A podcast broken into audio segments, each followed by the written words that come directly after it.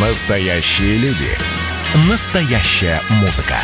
Настоящие новости. Радио «Комсомольская правда». Радио про настоящее. 97,2 FM. эм. Был бы повод. Здравствуйте, я Михаил Антонов, и эта программа «Был бы повод». 11 января на календаре и рассказ о событиях, которые происходили в этот день, но в разные годы, ждет вас в сегодняшней передаче. 11 января 1891 на Уфимской сцене состоялся дебют 17-летнего Федора Шаляпина как профессионального певца.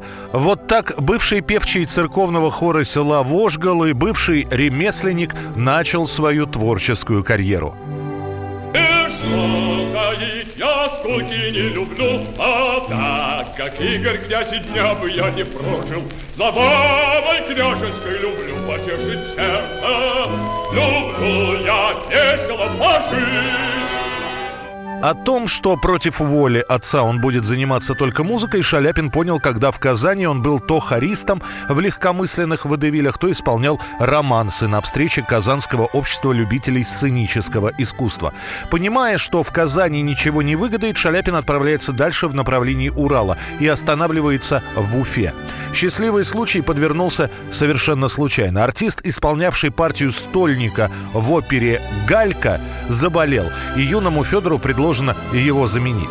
Как ни странно, в этой небольшой партии Шаляпина заметили. В труппу его брать не стали, но периодически присылали предложение спеть то в одной, то в другой опере. Чуть позже он уедет из Уфы и остановится в Тифлисе, где его заметит лично Сава Мамонтов и предложит присоединиться к его коллективу.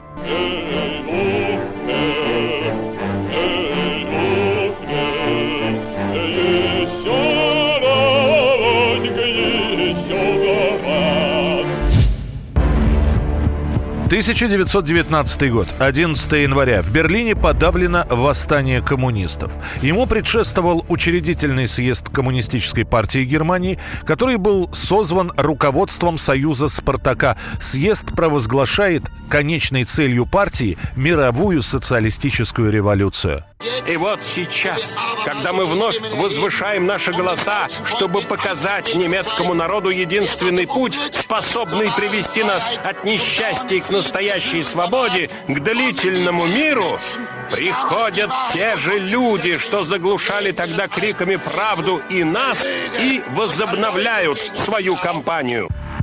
После этого спартакисты провели на нескольких улицах Берлина демонстрации. Причем разгулялись не на шутку. Помня о том, что в России революция началась с захвата ключевых зданий, почтамта и телеграфа, коммунисты Германии решили поступить так же. Правда, в захваченном квартале не было зданий связи, поэтому пришлось оккупировать дома ведущих немецких газет.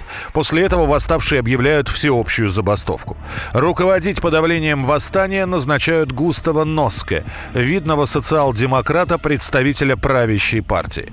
11 января 1919 года соединение численностью 2-3 тысячи солдат под командованием Носке входит в Берлин. Первым делом освобождают здание газеты «Форвейдс» и полицай президиума Берлина. Революционные активисты пытаются высылать на переговоры с командирами подразделений своих представителей, но солдаты Носки безжалостно с парламентерами расправляются. Их избивают до смерти, взятых в плен активистов расстреливают. А после в руках карателей оказались и лидеры восстания Роза Люксембург и Карл Липкнет. На допросе они будут жестоко избиты прикладом винтовки, после их вывезут и без суда, без следствия расстреляют, как главных зачинщиков восстания. Январская революция в Германии будет подавлена. Не стреляйте. 1960 год, 11 января. В Советском Союзе в Звездном городке создают Центр подготовки космонавтов. Уже напрямую, ни от кого не скрывая, говорят о том, что в самом ближайшем будущем в космос отправят человека. Ну, кто им нужен? Квалифицированный летчик или обезьянка? Что на кнопки нажимать? Обезьяна на ручное управление перейти не сможет. А ты сможешь. Сергей Королев определяет требования, которые будут предъявляться к будущим покорителям космоса.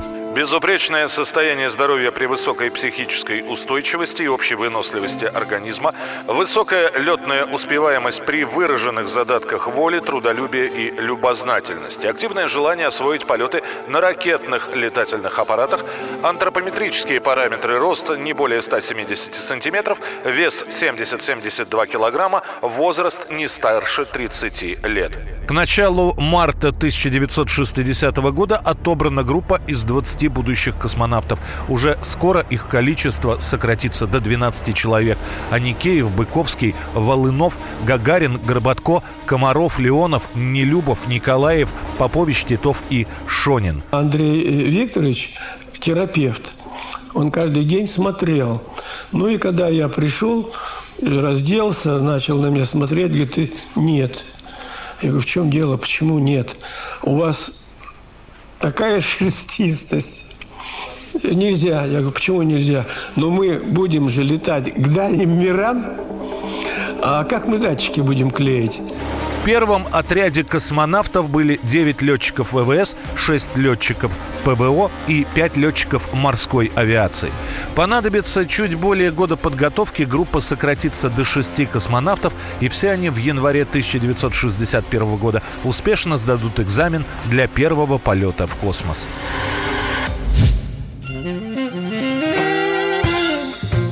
11 января 1963 года в Лос-Анджелесе открывается первая дискотека, называвшаяся «Виски Э Go-Go». Это была эпоха, когда просто танцевальные вечера с выверенной программой уже морально устаревали. Для меломанов предлагают нечто другое. Новинку под названием «Дискотека». Для этого приглашались специальные люди, они же диджеи. Именно эти люди составляли список песен, под которые предлагалось танцевать. К тому же в «Виске Go-Go» были специальные барышни. В их задачу входило стоять и танцевать не переставая, тем самым завлекая публику. Кто-то кто-то на первые дискотеки приходит специально, чтобы посмотреть на этих девушек, другие, чтобы просто посидеть и выпить, третьи, чтобы самим потанцевать. Со временем фактически каждый город Соединенных Штатов обзаведется своим дискоклубом. Различия, если и будут, то незначительные. Например, в тех же самых виски Гого будут не только танцевать, но и давать концерты. В частности, в год открытия этой дискотеки в 63-м будут выступать легендарные Дорс. Lost in a of